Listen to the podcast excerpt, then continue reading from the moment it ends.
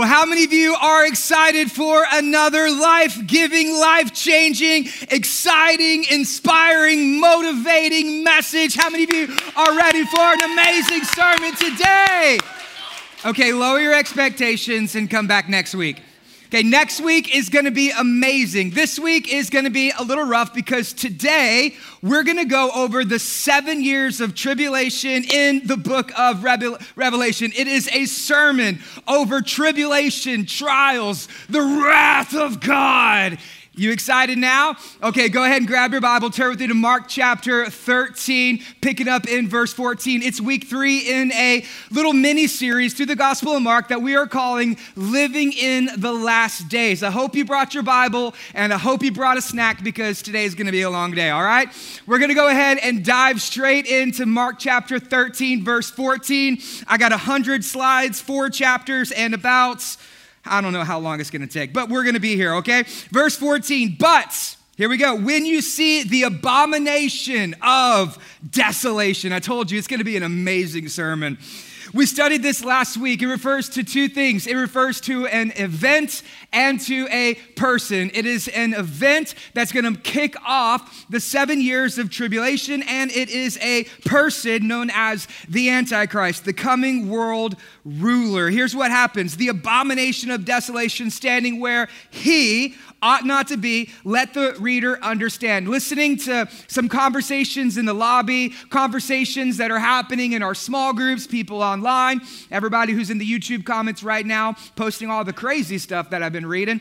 Everybody uh, just has a lot of questions when it comes to studying what is known as the doctrine of eschatology. Jesus says here, let the reader understand, but if we're honest, so few of us actually do, amen? And there's a variety of reasons. Maybe some of you grew up in a church like I grew up in, where there was an overemphasis on the end times, where every politician that gets elected is the Antichrist. Every hurricane in the Gulf is a sign of the end time. Every new technology that comes out, are you going to get the mark of the beast? And so we watched all the rapture movies from the 70s and saw all the guillotines with people getting their heads chopped off. And we were like, you know what? Just not really into that. And so we swung the pendulum in the opposite direction to where we come to a conclusion where we just don't know everything, which means we don't really know anything. So why bother? Why study? Why read about it when we can't really figure it out? So we just make jokes like, Are you pre trib, post trib, mid trib? You say, I'm pan trib. What does that mean? In the end, it's all going to pan out. I don't really know. And so we just haven't really invested or focused our study on the end times. But let me just go ahead and tell you something that just because just because we don't know everything doesn't mean that we can't know anything. Jesus here says, "Let the reader understand." He wants you to know this. He wants you to study this. He wants you to be able to understand this. 19 times in Mark 13, Jesus gives us an imperative be alert, be on guard, be on watch, get ready, for I am coming soon. He tells us these things because he wants us to be able to understand them. And so we need to study eschatology and the teachings of Jesus when it comes to the end times. So there's others of us who maybe the pendulum has swung in an opposite direction to where you kind of feel slighted. That you haven't been taught this. You haven't been encouraged to study these things. You, you're new to church or maybe you're new to faith and you know you've learned john 3.16 and jeremiah 29.11 you could tell me all about god's wonderful purpose and plan for your life. And you heard the sermon over david and goliath. But when it comes to being ready and prepared to defend your faith to have confidence in where you stand with christ and to endure trials and tribulations well nobody ever taught you that and so we're going through this series, and some of you are like, whoa, I just didn't know that. I feel a little cheated. I feel a little slighted. I feel ill equipped and unprepared for the end times. And that's some of you guys. Welcome to Redemption. We're glad to have you.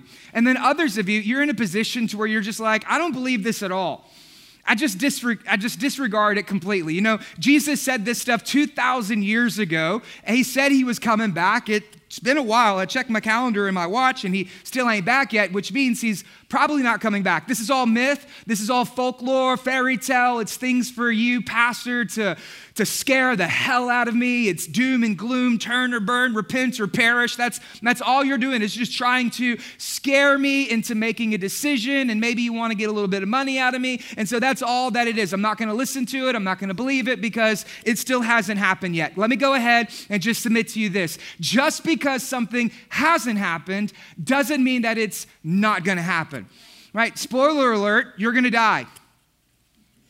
It hasn't happened yet, though, but it doesn't mean that it's not gonna happen. You can drink water, you can take your vitamins, you can wear a mask and get the vaccine, but one day you are going to die. And just because it hasn't happened doesn't mean that it's not going to happen. See, the question is if you're taking notes, I want you to write this down.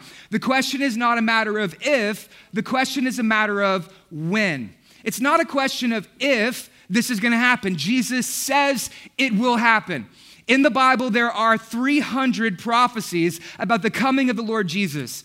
There is 100 prophecies in the Old Testament about his first coming. Jesus fulfilled all of those, which means there's another 200 prophecies about his second coming. And you better believe if he was faithful to fulfill the first 100, he will be faithful to fulfill the second. That's the truth. This is not a question of if, this is a question of when. And I already said it in week one of this series, but even outside of the Bible, people understand that this world is going to come to an end. So, the second law of thermodynamics teaches heat death or entropy, that one day the sun is going to stop shining, the moon is going to fall, the stars are going to fall, and this earth is going to be completely uninhabited. That's the second law of thermodynamics. That's science. You even see documentaries from the History Channel, from National Geographic, or from Discovery, or Al Gore. And they would all tell you that this world is going to come to an end. It's an inconvenient truth, but me and Al Gore, we got something in common. We both believe that this world is going to come to an end. Environmental activists and the Paris Climate Agreement and you know all of those hippie environmental people and progressive politicians in New York, they would all say that by the year 2050, if we do not lower the emissions, global warming is going to cause life on Earth here by the year 2050 to be completely different, maybe even uninhabitable as well. And what's fascinating about each one of these claims in different people is that the claims that they make about the end of the world are eerily similar to what we're going to study today in the book of Revelation. Just something for you to think about. The question is not a matter of if, the question is a matter of when. And just because something hasn't happened doesn't mean it's not going to happen. We can trust what Jesus is going to tell us here. Because the first prophecy Jesus told us about the destruction of the temple in AD 70 has come true. And it was the doomsday clock on the second coming of Jesus. AD 70 kicked off what is the beginning of the end. And he was faithful in being right and true on his first prophecy, which means he will be faithful and true about his remaining prophecies. And here we go as we dive into the remainder of these prophecies. Here's what we read Let the reader understand. Let those who are in Judea flee to the mountains, and let the one who is on the housetop not go down nor enter into his house to try to take anything out, lest the one who is in the field not turn back and take his cloak. What's he saying? It's going to be so bad, you run. It's going to be so dangerous, you get out of town. It's going to be so horrific and horrifying, the trials and tribulations that we will go through. You don't go home, you don't grab your stuff, you just get out of town. Some of you immediately you're thinking, Pastor Byron, what about the Great Commission? I love that you're thinking about the Great Commission. What about the church? What is the church going to do? Don't we have a command from God to make disciples? Absolutely. That's the final words that Jesus gave to his disciples, and that is the first words that Jesus gives to his church. Go make disciples of all nations, baptizing them in the name of the Father and of the Son and of the Holy Spirit, teaching them to observe all that I've commanded of you, and I am with you always, even till when? Till the end of the age. And we teach the Great Commission. We preach the Great Commission. That's why you're gathered here today. So that way we can fulfill the Great Commission, that we can see a gospel centered movement in the heart of the city where every man, woman, and child experiences life change through Jesus. That's who we are. That's why we're here. That's why there's an invite card in your seat. We want you to go fulfill the Great Commission when you go out to lunch. That's the reason we have small groups. We gather in homes to study and read the Bible. That's the reason we want you to serve so you can use your gifts and talents to help further the mission of God. This is the reason we share our faith. This is the reason there's a baptism wall outside with 200 plus locks on it where people, your friends, your neighbors, your coworkers, your children, and your grandparents have stepped in that water and they have gone public with their faith through the death, burial, and resurrection of Jesus. That's why redemption exists to see the Great Commission be fulfilled here in the heart of downtown Beaumont and all around the world. The Great Commission is incredibly important and in the previous section that we read, Jesus says the last sign yet to be filled is that this gospel must be preached when? To all of the earth, and then the end will come. Desolation takes place. Guess what? The whole world has already heard. There is no more Great Commission in effect. You get out of town. Everyone's already heard. Everyone's already had a chance to respond and to repent to the message. Now the call is that we go.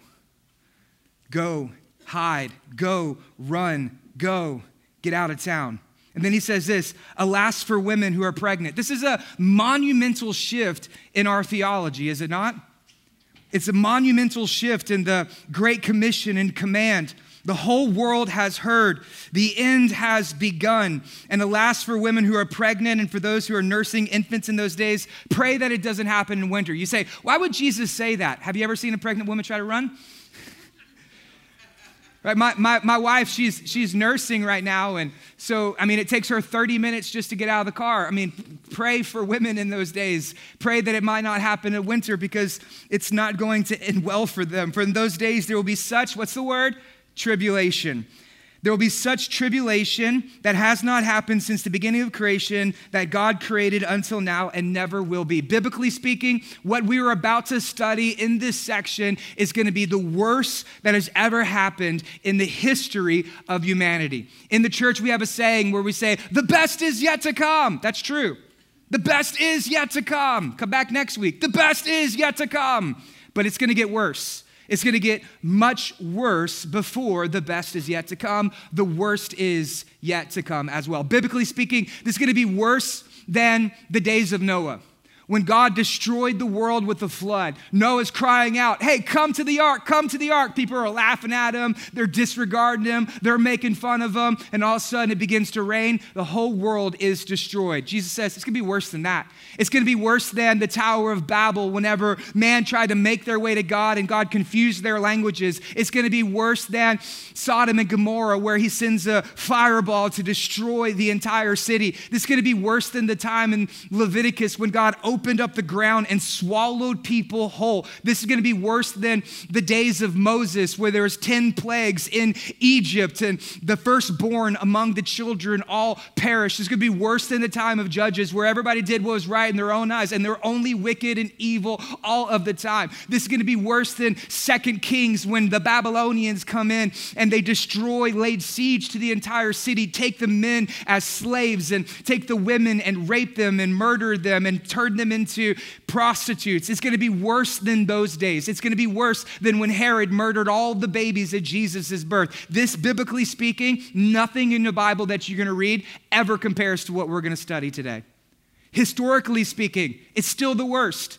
This is going to be worse than Nero burning down Rome. This is going to be worse than World War II and World War I combined. This is going to be worse than Pol Pot or Mao. This is going to be worse than Stalin. This is going to be worse than the Holocaust. What we're going to read is going to be like 9 11 and World War II and the Blitzkrieg all rolled into one. What we're going to read about the violence and the pandemics and the pestilence, it's going to make COVID 19 look like the common cold. That's how bad this is going to be. And so we read and we study about these times of great tribulation.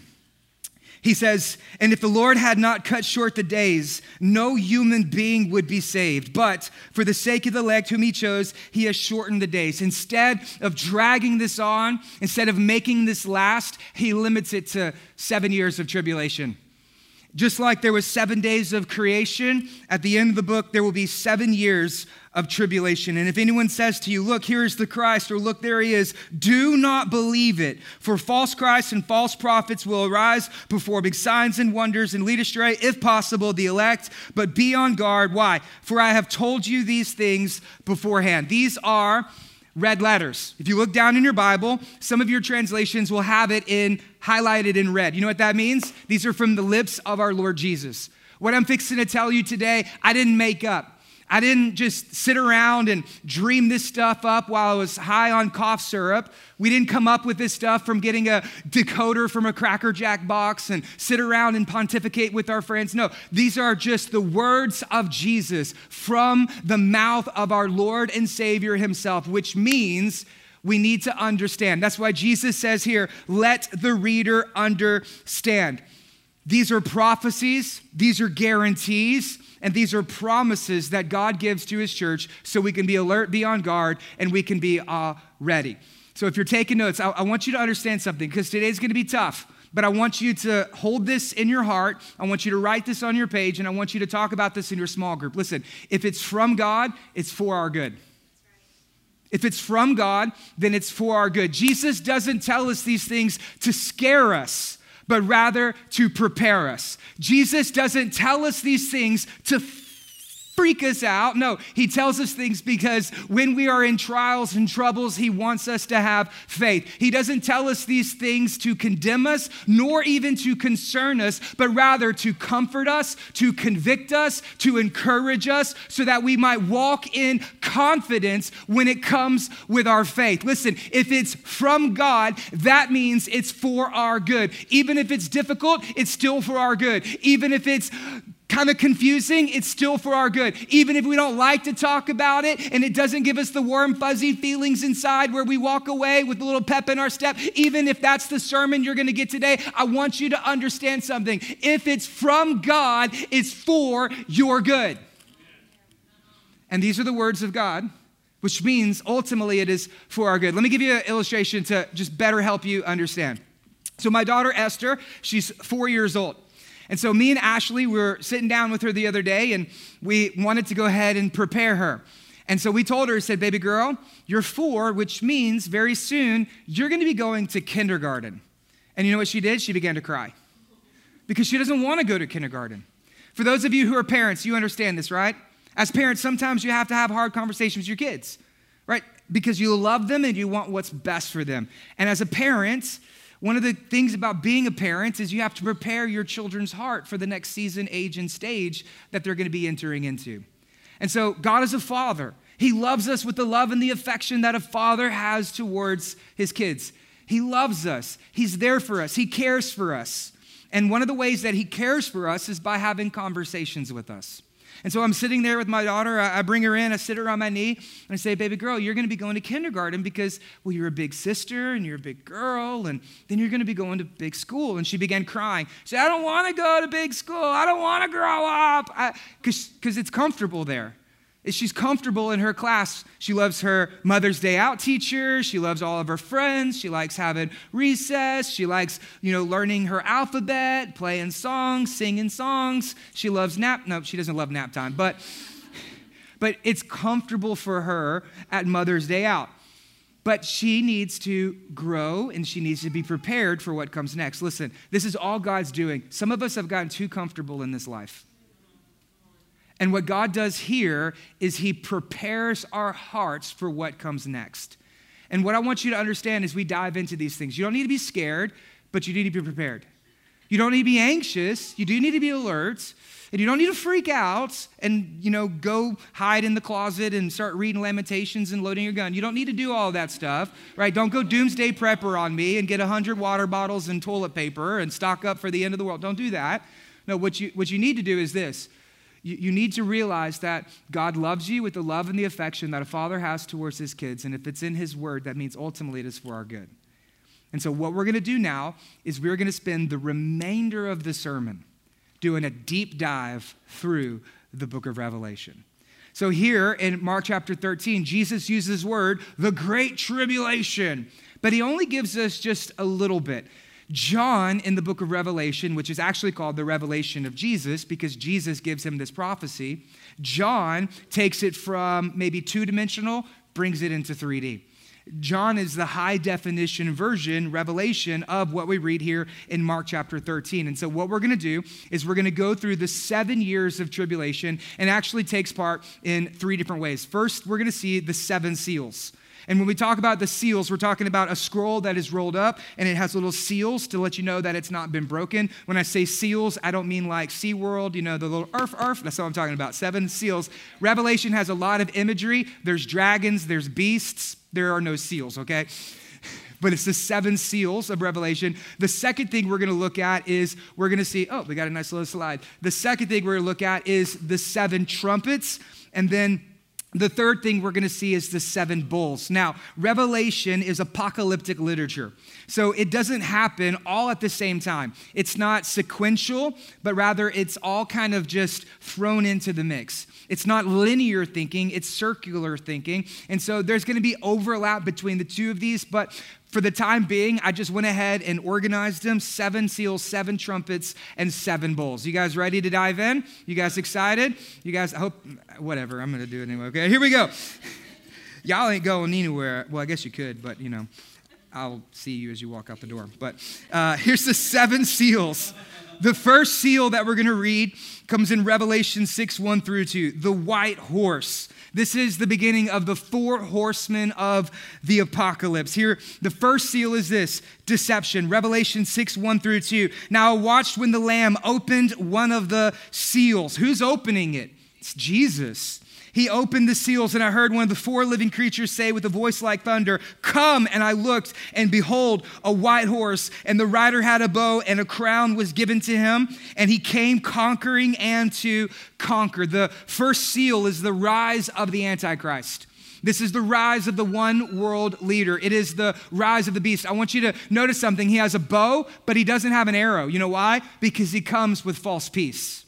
His weapon is a false peace from a false prophet. People bow down, worship him, welcome him. They're excited because of him, but he doesn't bring true peace because only King Jesus brings peace. Amen. Only Jesus is the Prince of Peace. Only Jesus is the one who brings a peace that passes understanding. Only Jesus offers the shalom of God, the peace of God for our souls. He comes and he brings a false peace which opens up the second seal, which is the red horse or war. When he opened the second seal, I heard the second living creature come, and out came another horse, bright red, and its rider was permitted to take what? To take the peace from earth so that people would slay one another, and he was given a great sword. So the first is a false peace, and then comes along behind it, there will be a great war. This is a war to begin to end all wars, nation against nation, brother against brother this is kingdom against kingdom. And what's going to happen after that is the black horse comes along. Revelation 6, 5 through 9, famine. When he opened the third seal, I heard the third living creature say, Come, and I looked, and behold, a black horse, and its rider had a pair of scales in his hand. The, the scales represent finances, the economy, it represents what's happening geopolitically. It's the economy of the day, the scales and finances, weights and measures. And I heard to seem a voice in the midst of the four living creatures cry out, say, A quart of wheat for the denarius, a quart of three quarts of barley for a denarius, but do not harm the oil nor the wine. Listen, the more wars you have, what's going to happen is it's going to devastate and demolish the nations around the world. Have you ever seen a war torn nation? You ever seen the aftermath of a great civil war or a great war? What happens is all the people die, the economy begins to crash, and all of a sudden there's a great inflation of money and goods and services cost exponentially more than they were before. So, for an example, I have a photo up here. This is a man going to buy groceries in Germany after World War I. That is a pile of money. Those are kids playing with gold bars. This is what it, inflation was like in Germany after World War I. And they would have to spend that much money just to be able to buy a week's worth of groceries for their kids because inflation rose so much. This is what he's saying there will be famine. So crops and things will no longer be of good or of services. People will not have any income. They will not have any jobs. There will be nowhere for them to work. And money will be basically worthless. Children will be playing with bricks of gold. This has already happened in the world. This is happening currently in countries like Venezuela. This happened in World War I in Germany. It happens in other countries because when there is war, after war, the entire nation is in shambles. And he says, This is what's going to happen. The black horse comes and brings along with famine as people begin to starve to death and are unable to purchase goods for their family. The next is the pale horse, Revelation 6, 7 through 8. When he opened the fourth seal, and I heard the voice of the fourth living creature say, Come. And I looked, and behold, a pale horse, and its rider was named Death because after war and people starving to death, death is the natural result. And for people who don't know Jesus, hell is what awaits them. Followed them, and they were given the authority over fourth of the earth to kill with the sword. One fourth of the population dead. That's about 2 billion people killed with the sword and with famine and with pestilence by wild beasts. What I find so interesting in, in this section is this is it says there will be pestilence and it will be led by wild beasts. Now, when you read that, you think, wild beasts, what does that mean? I mean, is there lions and tigers and bears? Oh my, right? Are we talking about people getting trampled on by elephants and crocodiles coming out of the sewer and eating people? Like, is that what we're, we're looking at? No, that's not what it's saying. What, what is the most dangerous animal on the planet? Well, it's a rat. Rats have killed more people over the history of humanity than any other animal because they carry diseases. The bubonic plague in the 14th century, that was created, that was a, a, a disease that jumped from a rat into the human population and it killed um, um, 500,000, one fourth of the population of England during that period. And what science is now understanding is that these pestilence and pandemics and epidemics and diseases are actually coming from animals, that they're jumping from animals into humans. This is how epidemics begin. So SARS H1N1, they believe comes from um, comes from a pig. You have the uh, mad cow disease, which comes from a comes from a cow, right? And they're even saying COVID 19 originated from a bat in a poverty stricken area with very poor sanitation. And so now science is recognizing what the Bible has always taught that plagues and pestilence come from wild animals.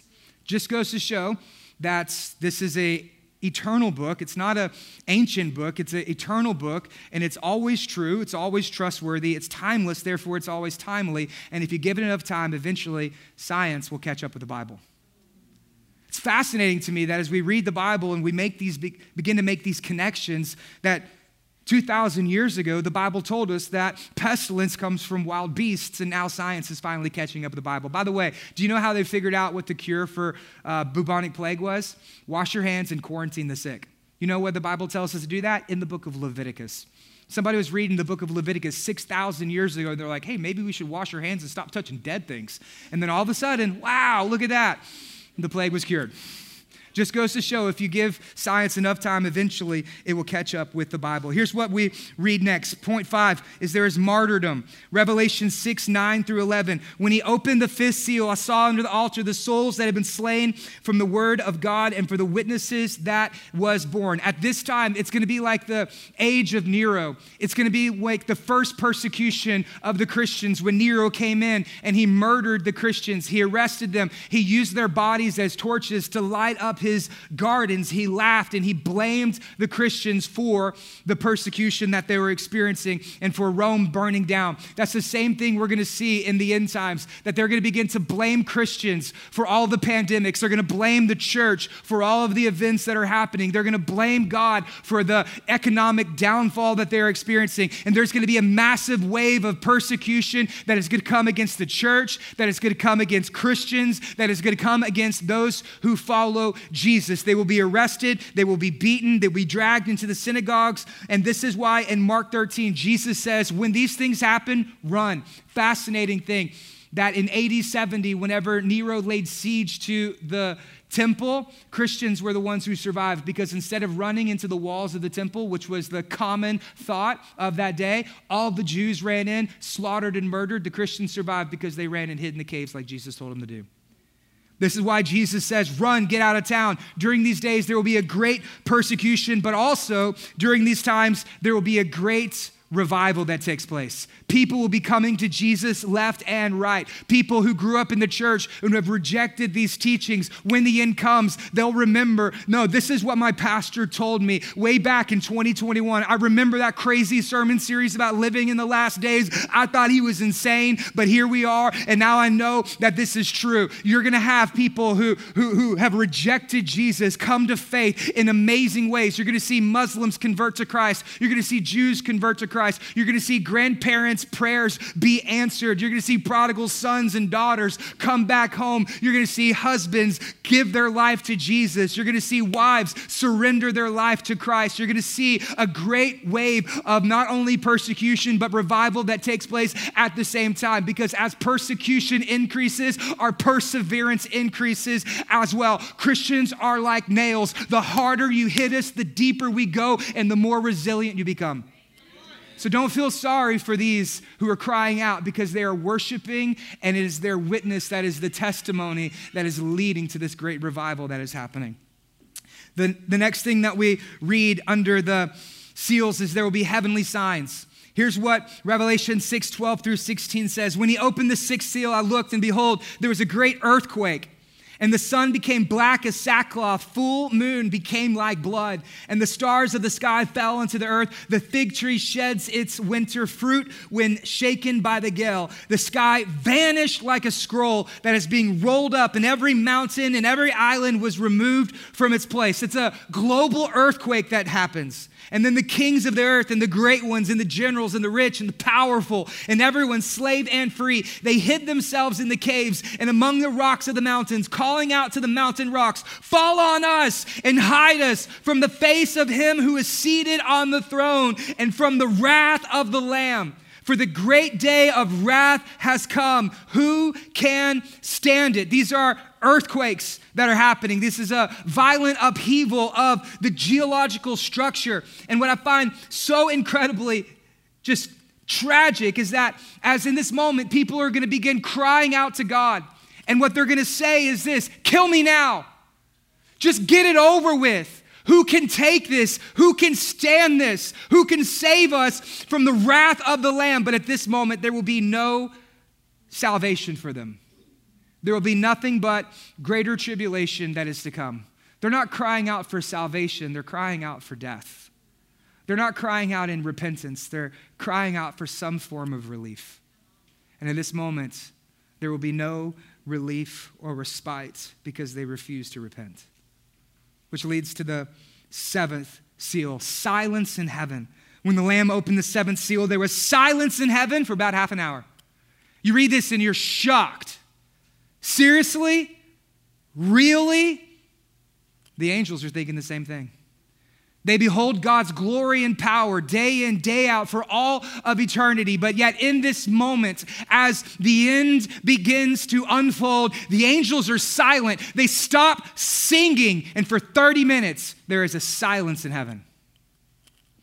And then all of a sudden, what we see is this 14 more judgments to come.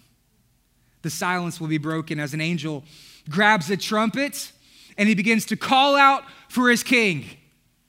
Just like in some of the old war movies that you've watched, or maybe in the ancient days or in the Old Testament, what happens as they get ready to go out to battle?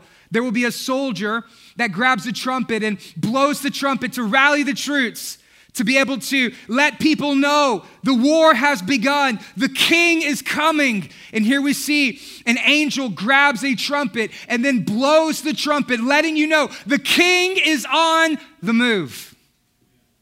Seven trumpets, Revelation 8, 2 through 5. Then I saw the seven angels who stand before God. The seven trumpets were given to them, and another angel came and stood at the altar, and with a golden censer, and he was given much incense to offer with the prayers and all the saints and the golden altar before the throne. Then the smoke of the incense and the prayers of the saints rose from God before the hand of the angel. Then the angel took the censer and filled it with fire from the altar, and he threw it on the earth. And there were peals of thunder, rumblings, and flashes of lightning, and a great earthquake. What I need you to understand something is as the angel gathers the incense from the altar, grabs grabs the fire, puts it in the censer, and begins to pour it out. I want you to know this is not a unjust wrath that's going to pour out from God. This is God's holiness from heaven.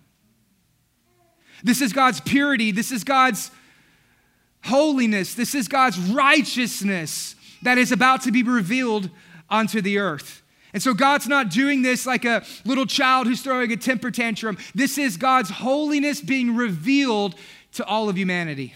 The holiness of God from heaven being poured out. And then it says, peals of thunder, rumblings, flashes of lightning, and an earthquake. Now, don't read that too fast. Because we read that, we're like, okay, peals of thunder, lightning, earthquake, okay, yada, yada, so what? Do you know what this is? This is a, this is a global storm. This is a storm that takes the entire planet. See, in our day, we have regional storms. So we have a, a, hurricane out in the Gulf. Maybe there's a blizzard up north. Maybe there's a tsunami in Asia. Maybe an earthquake in California.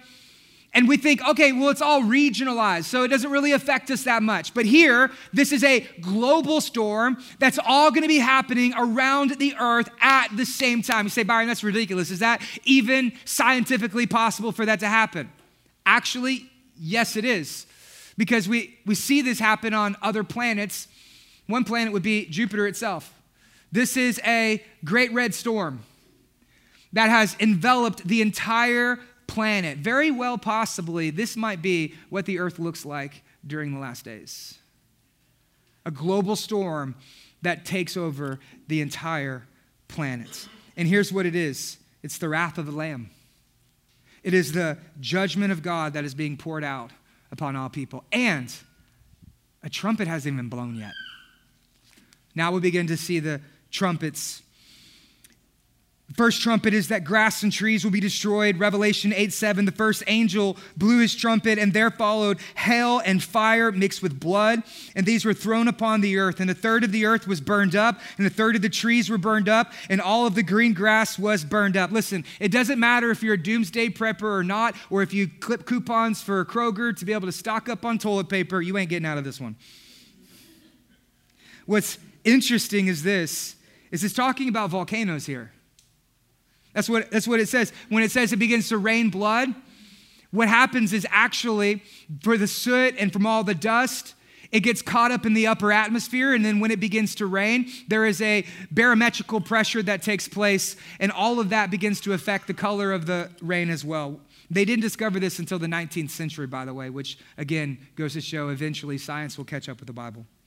The second thing we see is that there is seas that turn to blood, red tide all across the oceans. Revelation 8, the second angel blew his trumpets, and something like a great mountain burning with fire. What is that? That's a volcano was thrown up into the sea, and a third of the sea became like blood. A third of the living creatures in the sea died, and a third of the ships were to be destroyed. Here you have actually more volcanic eruptions, but this time the volcanic eruptions, due to the tectonic shifts of the massive earthquakes that are being experienced, are coming from under the sea and they're erupting in the oceans and they're devastating the water supply, killing every sea creature and one third of all of the ships.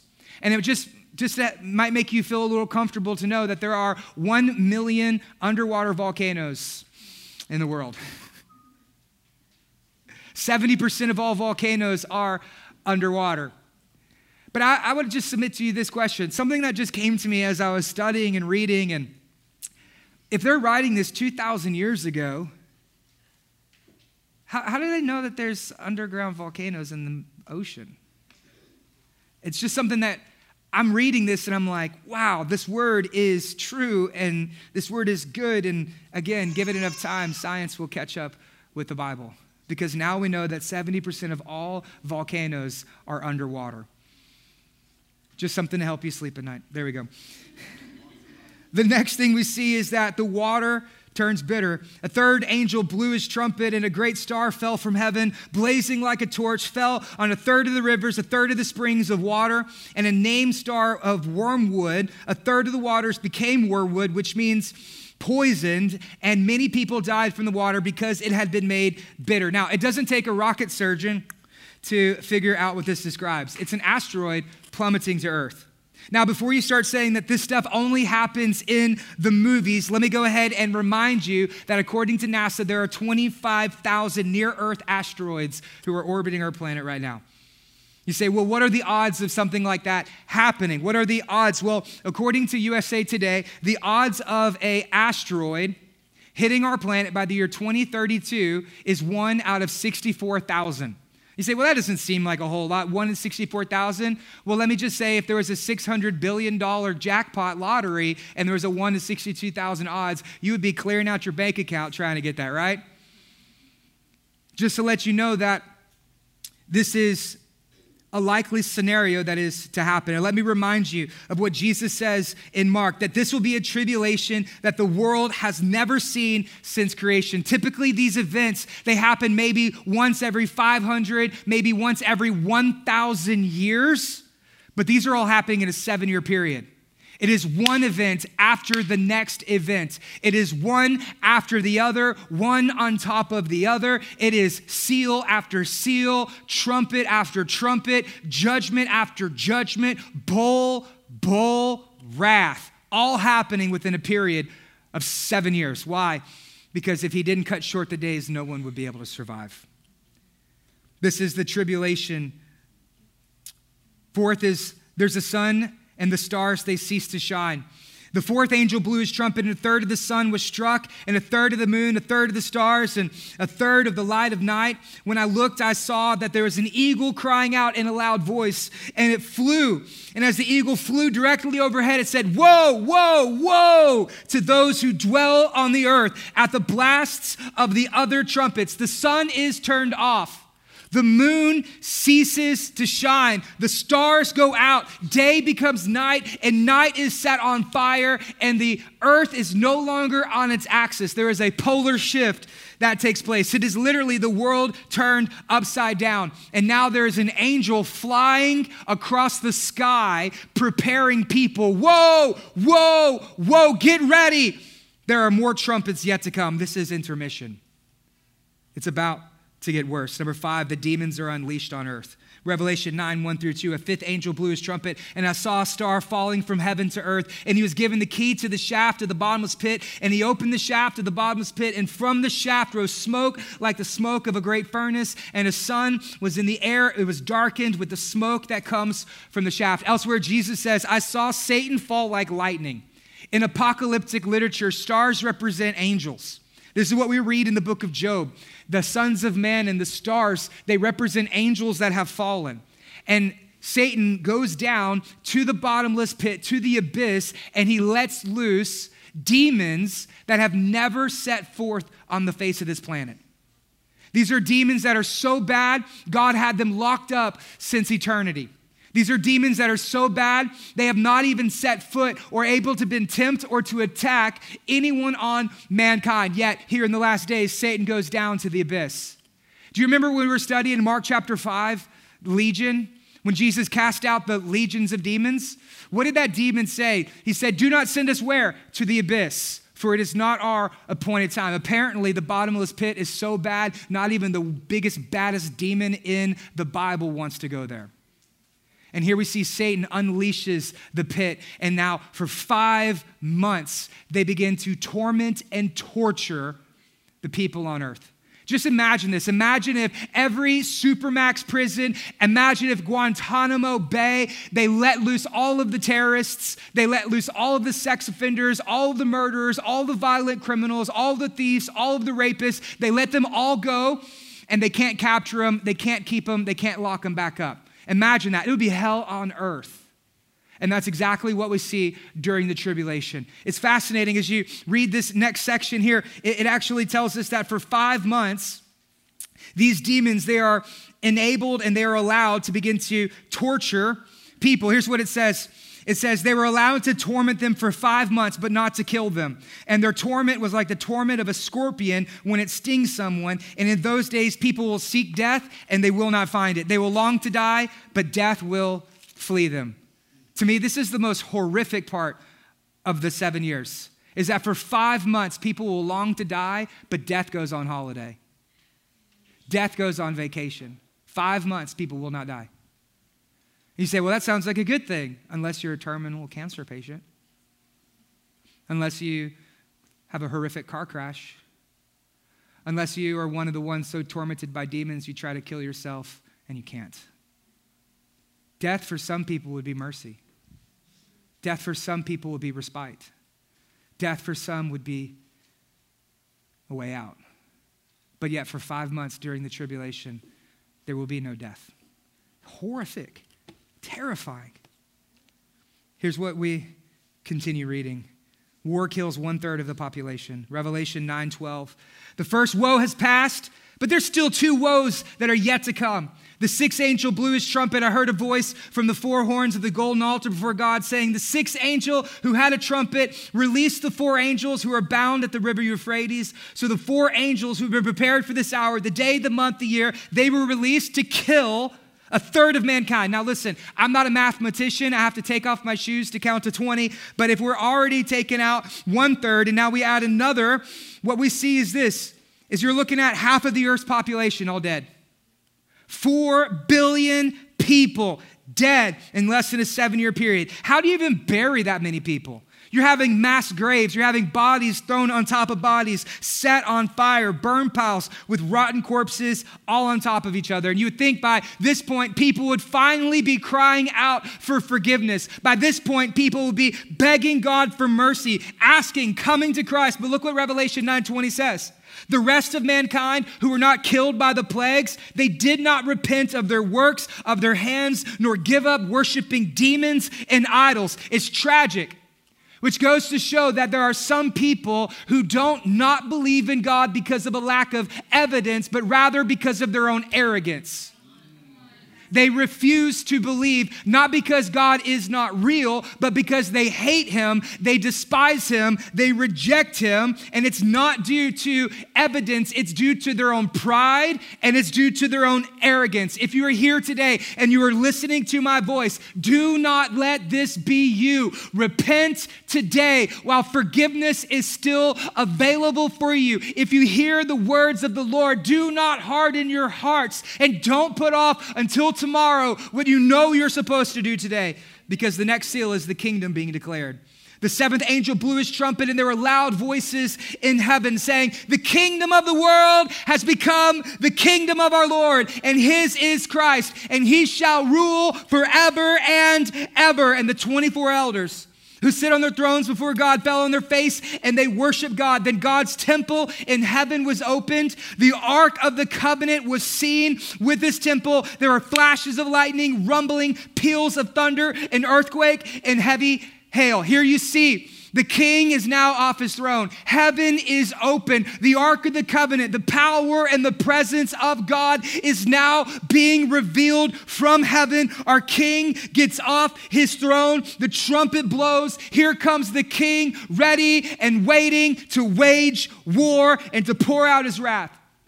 To those of you who are here today and you're telling me that you're going to take your chances, you say, I just don't know if this God stuff is for real, and I just don't know if Jesus is for real, and I just, you read the Bible, and all of this sounds really crazy. I, I just don't know. I think, I think I'm gonna take my chances. Seriously?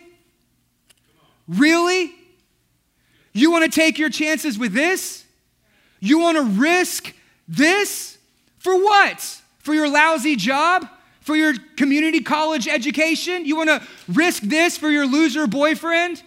You want to risk this for your porn addiction and your drug habits? You want to risk this for Friday nights with the boys drinking out till 2 o'clock in the morning saying craft beer is a hobby when really you're a borderline alcoholic? You really want to risk this for that? For the puny life that you have on this earth? You're willing to step to this? Seriously. I'll make a decision when I'm 30.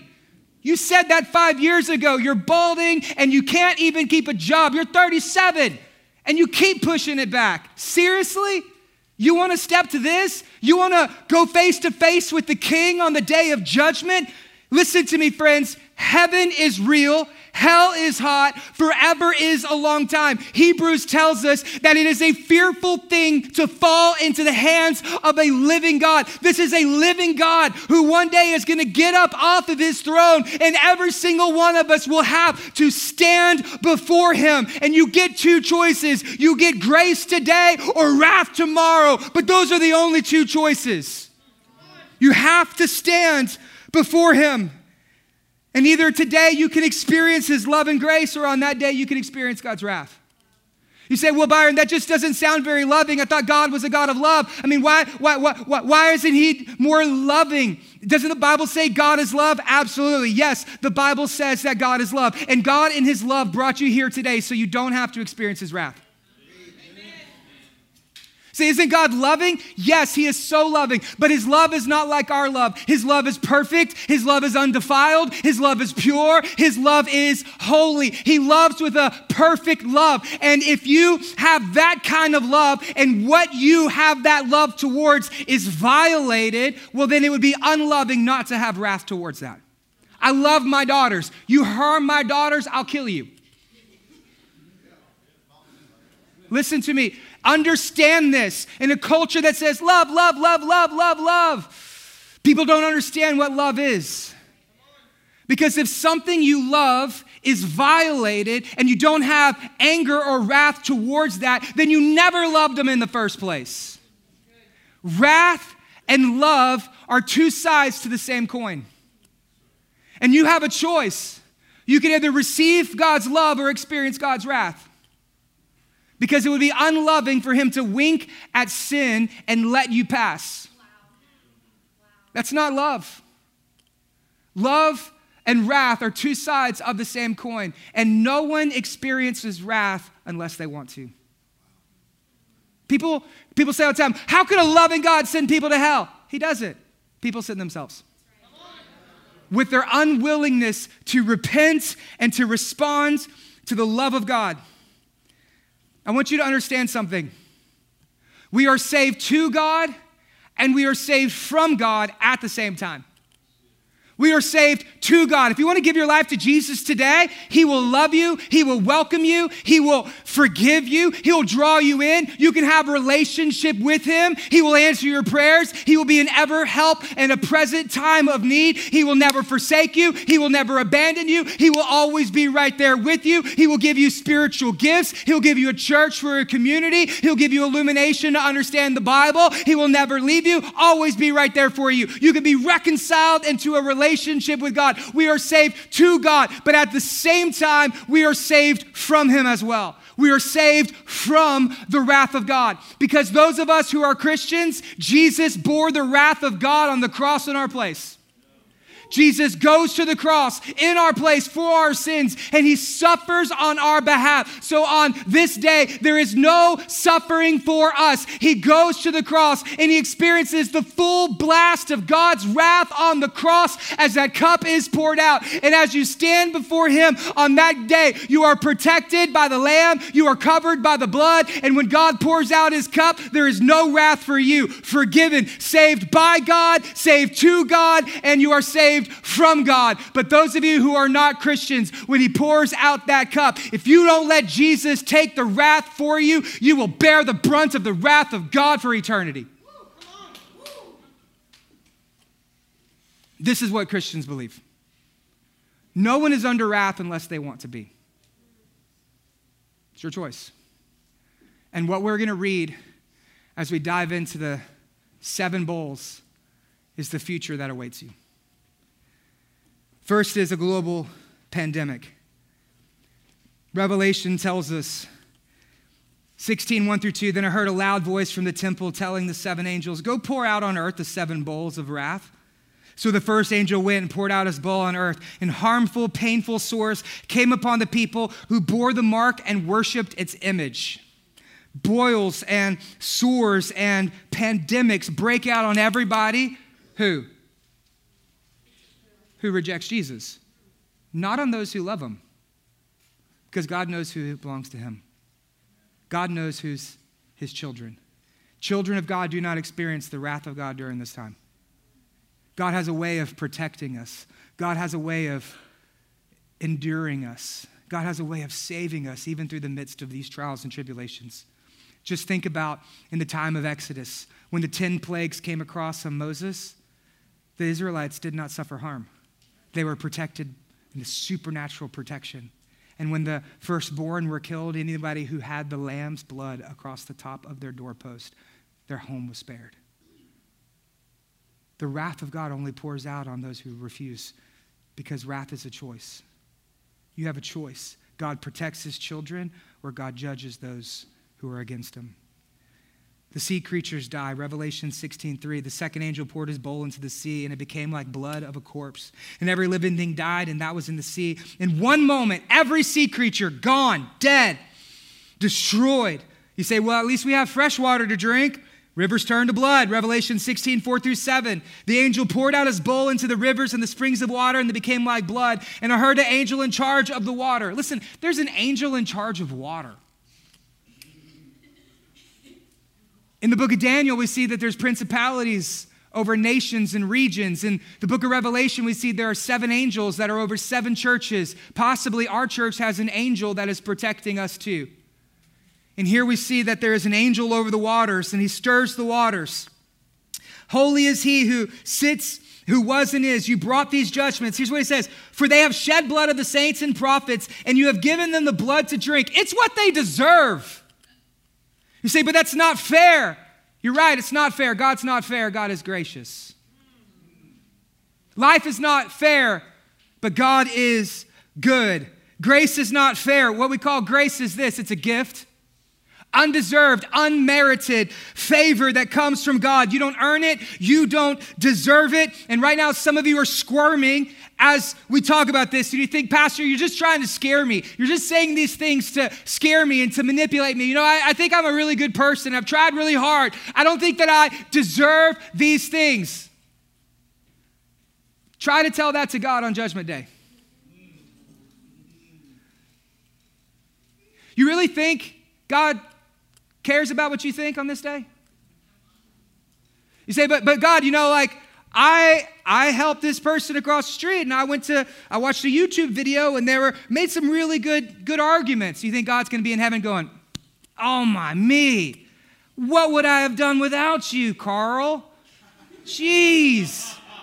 All this history because you flunked 8th grade. Wow. Okay, how about you tell me how I need to govern the universe? Go ahead. Tell me how. Tell me how. Really? God don't care. Your arguments to God on this day, worthless compared to the wrath that will be poured out and you're squirming and you're thinking because you think, I'm a good person, I'm a good person. We are not saved by our good works. We are saved by Jesus' work on the cross. We all deserve death. We all deserve hell. We all, like sinners, have gone astray, and the wages of sin is death. And unless you let Jesus die in your place, you get what you deserve. The holiness of God poured out it's not fair. It's grace. The sun scorches the earth. The fourth angel poured out his bowl on the sun and was allowed to scorch the people with fire. They were scorched by fire and heat, and they cursed the name of God who had power over these plagues. They did not repent and give him glory. We call this global warming, but maybe global warming is really God's warning to us, letting us know birth pains are here and the end is near.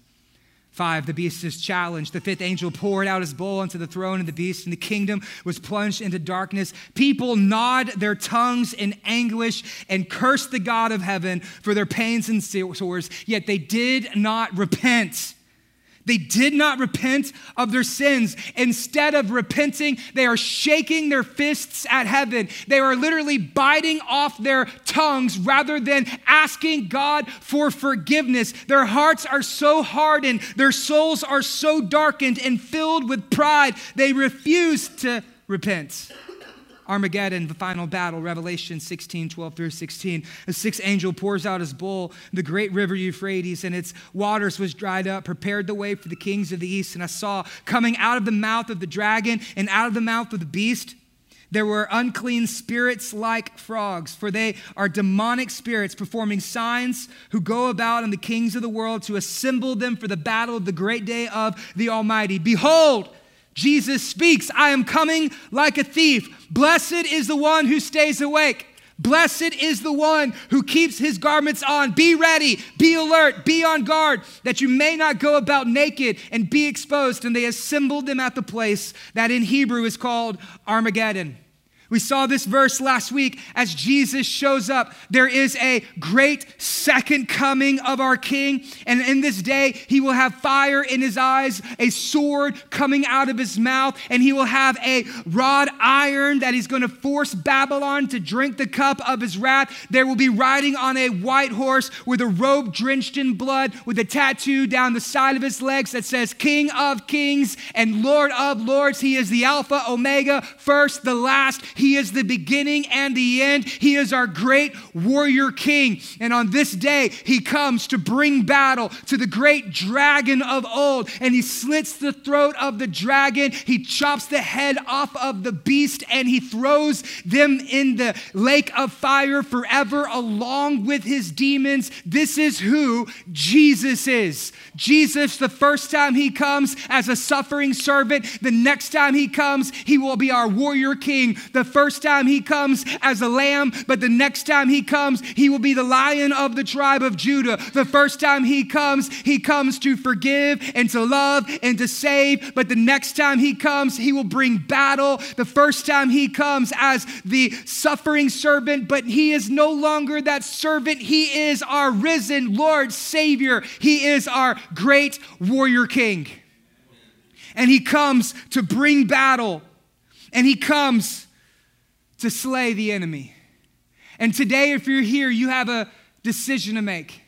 You will either be saved by him or you will be slayed by him. Hell was made for Satan and the demons, but there is room for you too.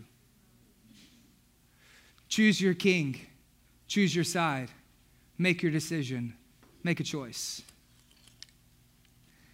The last bowl judgment is the earth will literally be shaken. Revelation 16, 17 through 21, the seventh angel poured out his bowl into the air, and there's a loud voice coming out of the temple, the throne, saying, It is done! Can you think of the last time somebody said that? Jesus on the cross. It is finished! Salvation was applied. Here we see salvation is fulfilled. It is done and there were flashes of lightning and rumblings, peals of thunder, great earthquakes, such never has been since man was on the earth. What does Jesus say in Mark 13? For in those days there will be tribulation. There's our word.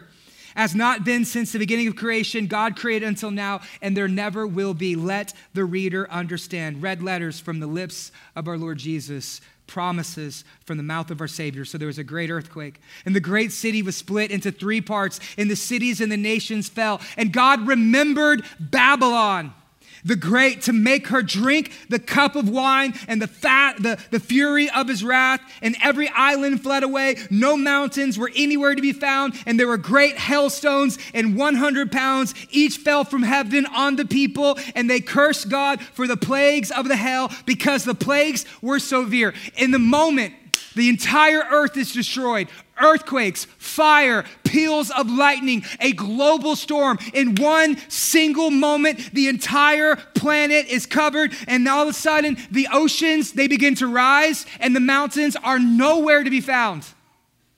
After the earthquake, the world splits into three pieces, and water begins to rise up. No mountains. The Andes gone, the Rocky Mountains gone. The Himalayas gone, Mount Everest gone, the entire world covered with water yet again. And you wonder, what is that? What does that look like? In one moment, God reverts the earth back to its pre-flood state. Back to Genesis chapter 1, the way God intended to be. In the beginning, God hovered over the waters of the sea. And now we see the earth filled with water, ready to receive her Lord and King as Jesus descends from the clouds And when Jesus descends from the clouds, he comes back and he makes everything into a new creation, a new heavens, a new earth with no sin. Sin is destroyed and defeated. Death is destroyed and defeated. The grave has been overcome. There will be no more hurts, no more hardships, no more pain, no more trials, no more troubles, no tribulations. Behold, I make all things new. Our King is coming, and there will be a new creation, a new heavens, a new earth where Jesus rules and reigns forevermore. You say, what does that, what does that even mean? Come back next week. I told you next week's sermon's gonna be amazing. that was my introduction. Okay, now turn back to Mark chapter 13 what I want to do is I want to give you five reasons why you should study the end times. Jesus says, I've told you all these things beforehand because he wants us to be ready. He wants us to know. He wants us to be mindful. He doesn't want us to be ignorant when it comes to these things. He wants us, like a little child, to have our hearts prepared. Because if it's in God's word, what is it? It's for our good. And so I know many of you haven't studied these things or thought deeply over this. So let me, in closing, give you five reasons why we should study the end times. The first reason is this is that it reorders our priorities. When you read this, and you begin thinking with the end in mind, let me ask you are the things you're worried about really that big of a deal? Are the things you're investing in, spending your money on, are the accounts you're following on Instagram, is it really that big of a deal? Is what other people say about you and how people treat you and the way you build your budget and raise your kids, is that a priority on the last day? If it's not a priority, then then it should really cause us to reorder our priorities today. Are we living with the end in mind? If we know that everything's going to burn, what kind of people should we be? We shouldn't be people of materialism and greed and of need. We should be people of love. We should be people who use our money to bless people instead of abuse people to gain more and more in this earth. It causes a, a radical reorientation of our priorities. The second thing is, is it strengthens our church. We're wanting to build a, a strong church, a healthy church, a church where every man, woman, and child gets to experience life change through Jesus. That's who we are. That's the type of church that we are building. And when we teach these things, it, it really kind of shows you who's in and who's out. All week long, last week and the week before, people getting up and walking out of my sermons. People who don't come back, people who send emails, right? And that really just goes to show me that they were never part of us in the first place unwilling to unwilling to invest and to care and to pray and to serve and to seek the goodwill of God. If you come in to get entertained, a pat on the back and a slap on the butt, drink the coffee, and you eat our donuts, but you don't serve, give love, you're not involved in a small group, and then you want to give us a finger when you walk out the door, you weren't a part of us to begin with. The church is strengthened through this. Jesus says in Matthew 24 in his account that there is a separation of the wheats and the tares and the goats and the sheep. End times theology lets you know who's committed, who's in, and who's out, and who you're going to begin to build a church with. Do I love offending people? No, I don't like it. But you know what? I would rather offend people than offend God by not teaching His word. Number three, it purifies our hearts. Search me, O God, let me know. Purify my heart. When Jesus returns, what are you going to be doing? Where is he going to find you at? Is he going to find you serving and loving someone else? Is he going to find you being faithful and true? Is he going to find you living according to the convictions that you have? He says, I'm coming like a thief. We don't know. Don't let him find you doing things on that day that you would be ashamed of. It purifies our hearts, it purifies our intentions. It purifies our love. It produces holiness within inside of the church because we know the end is near, the end is soon. We don't know the day nor the hour, but we do know who our Lord is. And so we must have hearts that are purified. Number four, it motivates our mission. Does this not, does this not inspire you? Does this not let you know, like when you read this and you know your friends and your family, people that you know and love who do not yet know and love Jesus, that this very well may be without divine intervention and God's grace on their life, this is the future that awaits them. It's time for us to stop playing games as a church. It's time for us to stop playing shuffleboard on a cruise ship and pick up our Bibles and be the battleship of the church that God has called us to be. It's time for us to stop being you know, spectators and being active participators in the life of the church. We need less armchair theologians and we need more missionaries who are going to bring the good news of the gospel to those who are lost, to those who are hurting, to those who are in need, so that way we can motivate ourselves for the mission of God. The Great Commission is still in effect. Jesus ain't come back yet. This gospel must be preached to all the world, and then the end will come. Is the end here? No? Then get to work. It motivates your mission. Pray, love, invite, invest, serve. Bring somebody to church with you. There's a seat next to you. Next week, bring it and let it be filled with somebody who, who doesn't know the gospel. Motivates our mission. And then lastly, it glorifies our God.